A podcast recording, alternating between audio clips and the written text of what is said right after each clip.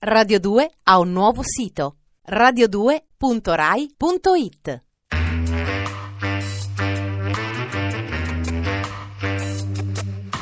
Alle 8 della sera. Il racconto delle cose e dei fatti.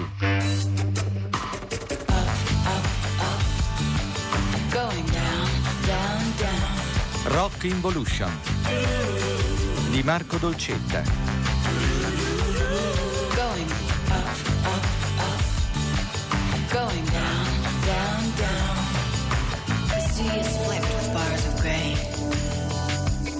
Buonasera a tutti da Marco Dolcetta, vorrei continuare la storia della musica rock eh, dal punto di vista dell'analisi dei personaggi apparentemente periferici della scena rock che è quella delle donne. Le donne sono le gruppi, gli oggetti, le- gli oggetti di piacere dei cantanti rock o dei gruppi, ma sono anche a volte le amanti, le ispiratrici, le muse e a volte addirittura si sostituiscono la crescita sociale, culturale e di successo dei gruppi avviene e non è una cosa rara. Il caso di Nico, eh, eh, di cui vogliamo parlare ancora oggi, dopo averne parlato ieri, è, una storia esemplare, una storia compiuta, una storia di valore. Per questo preferisco insistere. È Chelsea Girl, appunto Nico, che si afferma come cantante di un gruppo di grande successo più di culto, di elite che non di massa, sono i Velvet Underground, il gruppo voluto a suo tempo da Andy Warhol e che ha in Lou e appunto per breve tempo anche in Nico i cantanti e i leader. Ascoltiamo Fan Fatale.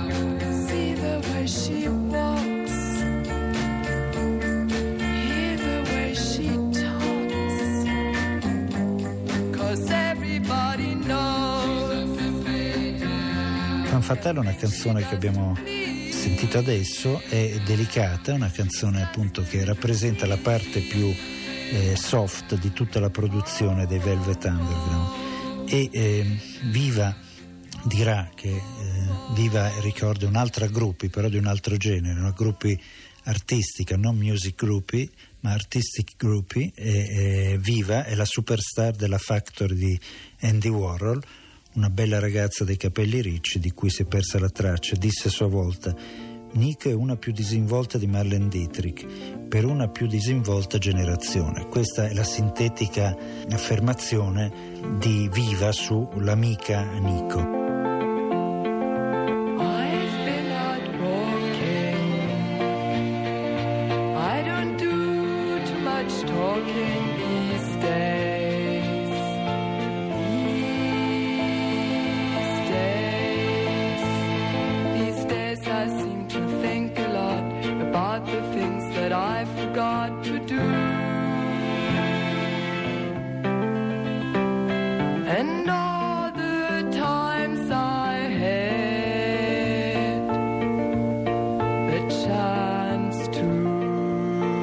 Nico rappresenta un momento di ripulitura della Flower Generation, cioè di quando si va su un minimalismo, un minimalismo che però è eh, di sostanza strutturale, ma anche di eh, freddezza, freddezza emotiva dovuto al solito problema che abbiamo individuato, il problema della decadenza del rock avviene tramite la- l'uso e l'abuso di droghe di tutti i tipi.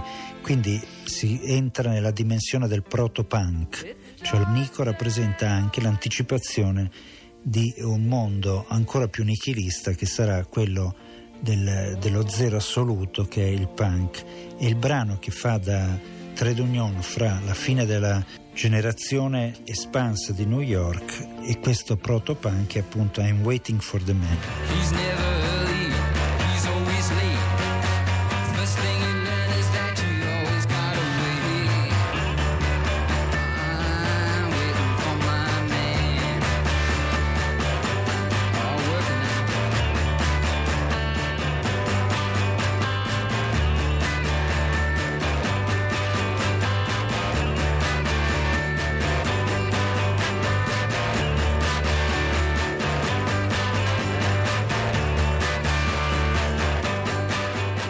Altro aspetto che accomuna Nico a Marian Faithful, che abbiamo visto nella sua amica, che è stata la ninfa leggeria, la eh, sostenitrice di momenti positivi e poi negativi, autodistruttivi del mondo dei Rolling Stones, diciamo eh, appunto di Nico, un brano significativo della sua personalità è Venus in Force, cioè eh, Venere in pelliccia, un brano ispirato appunto all'amica Marian Faithful che era la figlia di Sacher Maso che Venus in Force è il testo eh, che il nonno Sacher Masok scrisse e diede inizio all'aspetto più compiuto di quello che Freud definirà nell'analisi appunto di questo testo come una pulsione del nostro spirito, il masochismo.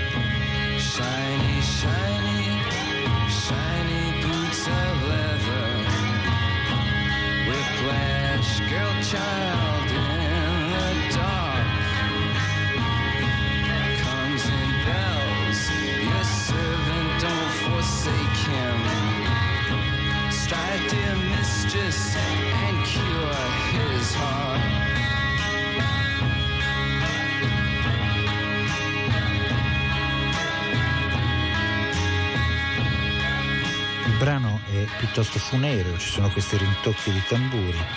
E eh, questo è anche un'ispirazione dei poeti maledetti, cosiddetti poeti maledetti come Baudelaire e Rimbaud. Abbiamo visto che ispirarono più di un brano dei Doors, abbiamo visto come Nico e Jim Morrison avessero avuto una breve ma intensa storia d'amore e come la poesia fosse il tramite fra i due, il momento di comunicare sia nel bene che nel male e come appunto l'amore si alternava alla violenza e come forse una messa in pratica un po' eccessiva o comunque non sempre positiva fosse appunto questa citazione della- dell'aspetto alterato dei mondi artificiali, dei mondi sadomaso dei, dei poeti maledetti.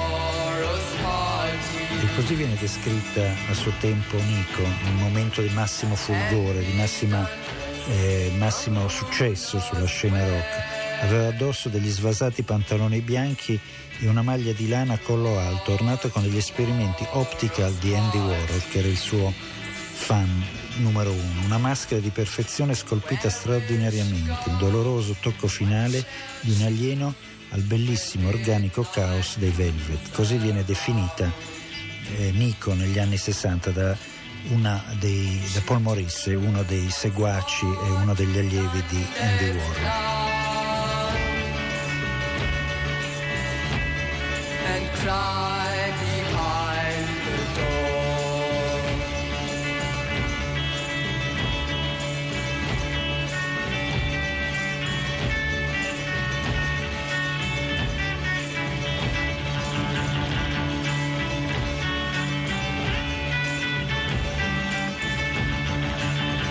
Poi viene eliminata da Cale eh, e da Lurid, i quali gelosi un po' del fascino che aveva nel, nel pubblico, ma soprattutto dell'attenzione che gli prospettava sempre Andy Warhol, che era un po' eh, il padre putativo dei Velvet Underground, Cale e, e Reed decidono che Velvet Underground possono vivere anche senza Nico.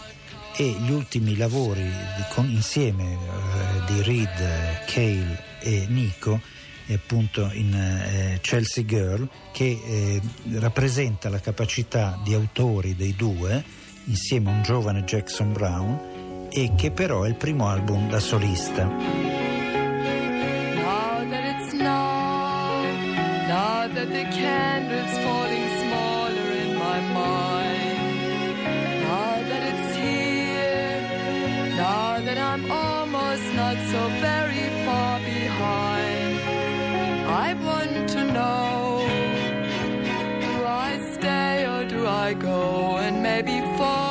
another side? Then do I I can ride on.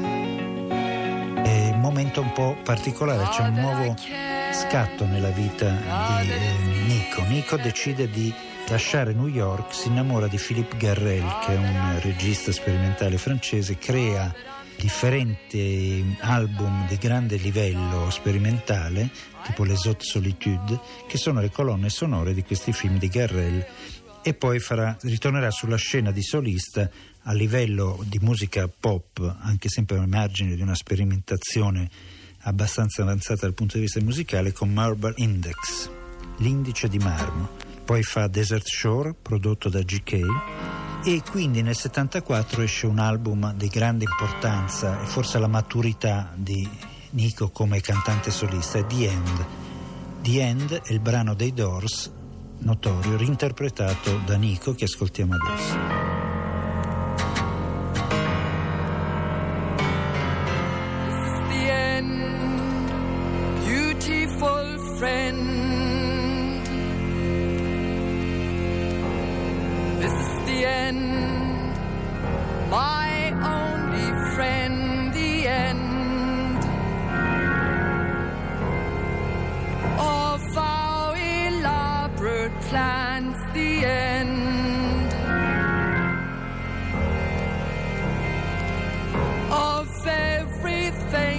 That stands the end.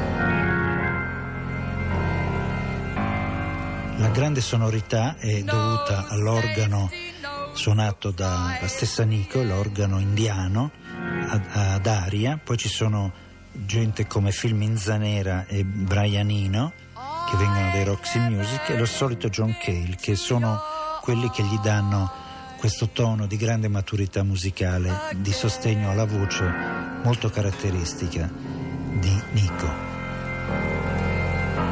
Can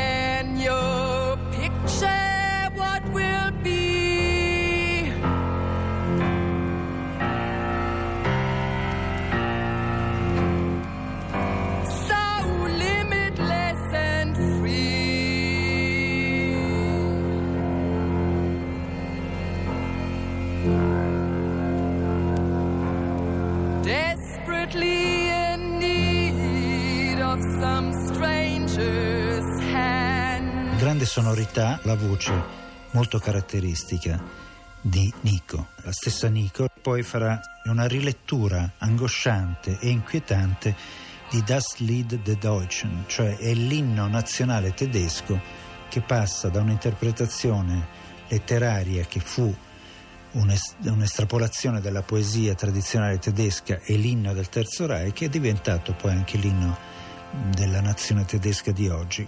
Ascoltiamo questa versione speciale fatta da Nico.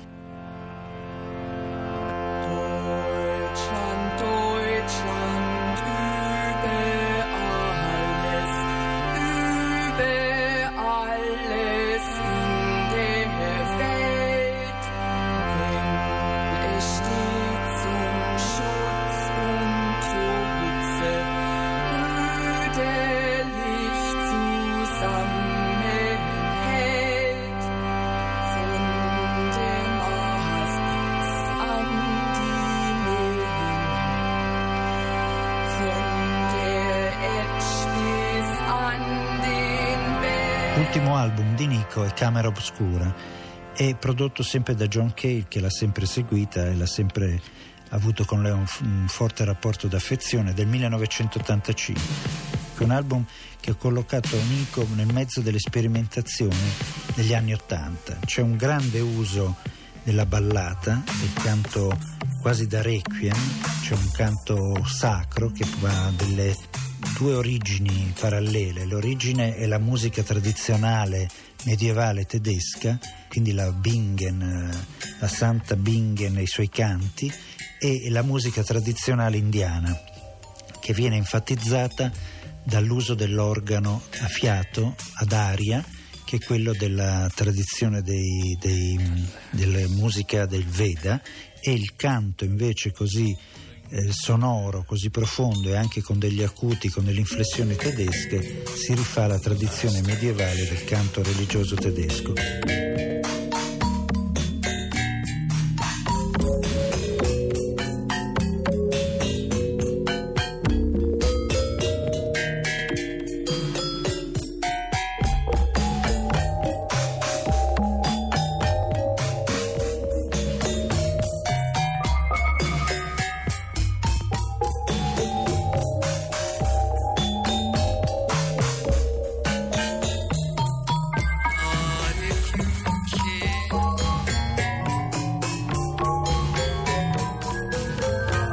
Questa è l'ultima Nico, l'ultimo concerto è del 6 giugno dell'88 e, e dopo questo concerto Nico arriva al punto di dire beh basta con le droghe, mi disintossico, me ne vado nella mia Ibiza dove in quest'isola un po' paradisica rifugio forse riesco a essere più tranquilla, meno nevrotica. La ricordo di averla vista io al Palasport di Roma quella primavera e, fece appunto Camera Obscura che poi è stato anche un album e un video. Il 18 luglio muore in maniera banale, cade dalla bicicletta a Ibiza e, e muore così in mezzo alla strada in una maniera banale, poco estetica per una, così forse un paradosso per una donna che aveva vissuto sempre invece in maniera poco banale e molto estetica la sua vita.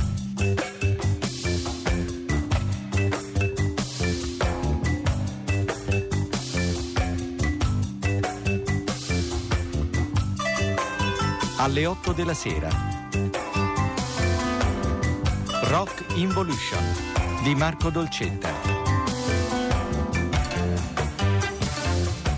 Regia di Angela Zamparelli. Radio 2 ha un nuovo sito radio2.rai.it